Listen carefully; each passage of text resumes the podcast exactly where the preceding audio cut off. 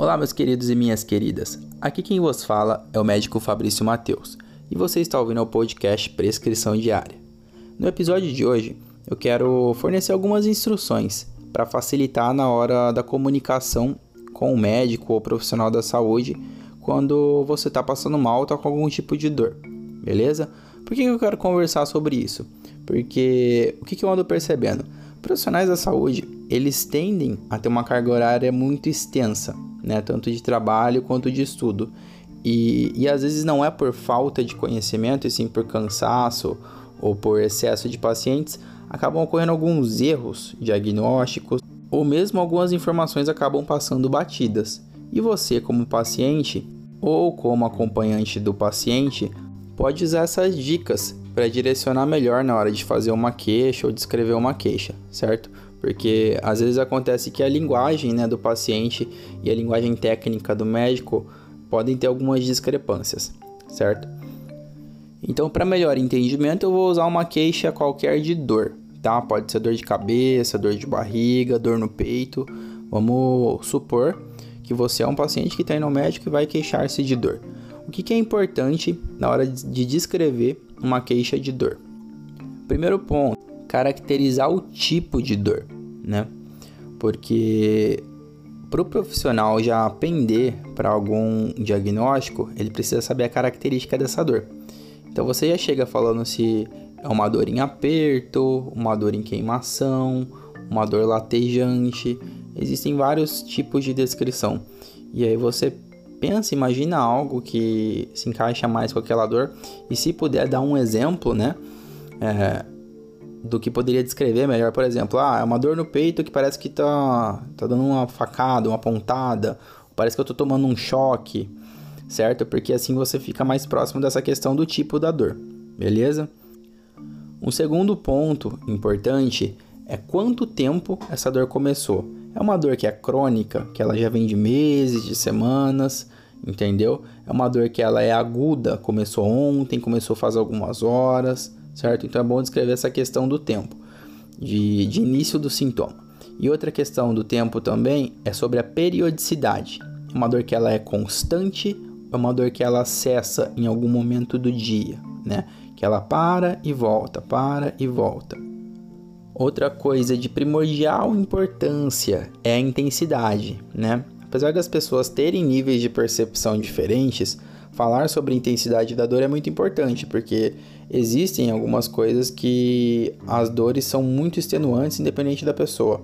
Então, sempre bom informar para o profissional se é uma dor leve, uma dor média, uma dor muito forte ou quiçá uma dor incapacitante. O que é uma dor incapacitante? É aquela dor que quando a pessoa sente, ela não consegue fazer mais nada.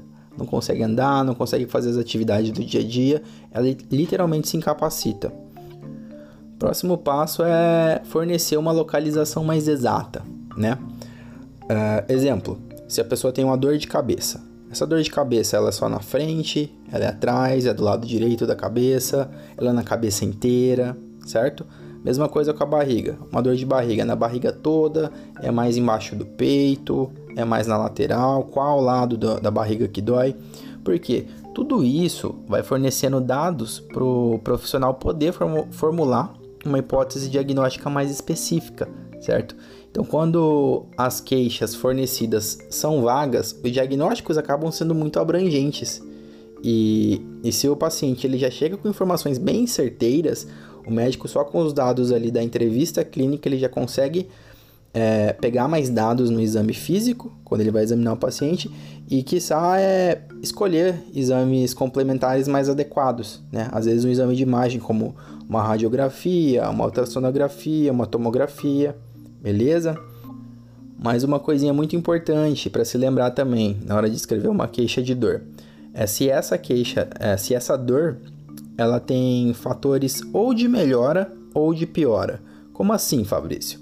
Exemplo, é, eu tenho uma dor de cabeça. E essa dor de cabeça ela costuma piorar quando tem muita luminosidade. Então a luz irrita e, e dá mais dor de cabeça ainda. Então, beleza, o médico ele vai pegar esse dado e vai falar: bom, é uma cefaleia, no caso, uma dor de cabeça, com fotofobia, ou seja, a luz piora o sintoma, entendeu? E da mesma forma, fatores de melhora. Por exemplo, a pessoa ela tem uma, uma cólica muito forte, mas que se ela deita do lado esquerdo, a dor passa. Então isso é um fator de melhora. Também o profissional vai pegar esse dado e vai falar, bom, é uma dor desse tipo, mas que ela melhora se ele fica em tal posição, que é uma posição analgésica, né? Então, Todas essas informações vão ajudar muito na hora de fechar um diagnóstico. Quanto mais específico, mais exato você for nessas informações, e se ainda tiver algo mais a agregar, você fala, porque às vezes não vai precisar nem pedir algum outro exame. Às vezes o, o próprio profissional, o próprio médico já consegue matar o diagnóstico logo ali na entrevista clínica e no exame físico, certo? Porque na maioria das vezes não são necessários exames de sangue, exames de imagem na hora de fechar um bom diagnóstico, porque na faculdade mesmo a gente aprende que clínica ela é soberana. Certo que existem algumas doenças, algumas patologias que vão ser necessários exames complementares, sim, mas basicamente a maioria delas, as coisas mais simples, a gente consegue diagnosticar numa boa entrevista clínica e num bom exame físico. Ou seja, o paciente que informa bem, ele tem maiores chances de ter o seu problema resolvido. Ah, Fabrício, mas aí você está jogando toda a responsabilidade para cima do paciente, é isso? Não, eu só estou dizendo que um paciente bem instruído, ele ajuda, certo? Não estou isentando o profissional de forma alguma. O profissional ele tem que saber tirar esses dados do paciente, mas como eu disse, se você às vezes vai num pronto atendimento lotado, se você pega um profissional que está cansado, que está virado num plantão, é, existem sim chances de errar, chances de algo sair fora do, do contexto. Então, você tendo esse tipo de informação vai ser muito bom, tanto para você ou para o paciente que você for acompanhar, quanto para o profissional, porque ele vai ter uma consulta mais ágil e mais assertiva, certo? É, se vocês ficaram com alguma dúvida no tema, eu passei bem por cima mesmo.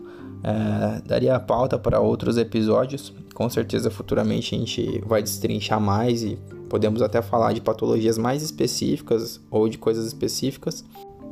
Se você gostou do que você ouviu aqui, peço que compartilhe com algum conhecido, algum amigo, ou mandar até mesmo para algum profissional da saúde para distribuir para algum paciente, certo? E, e é isso.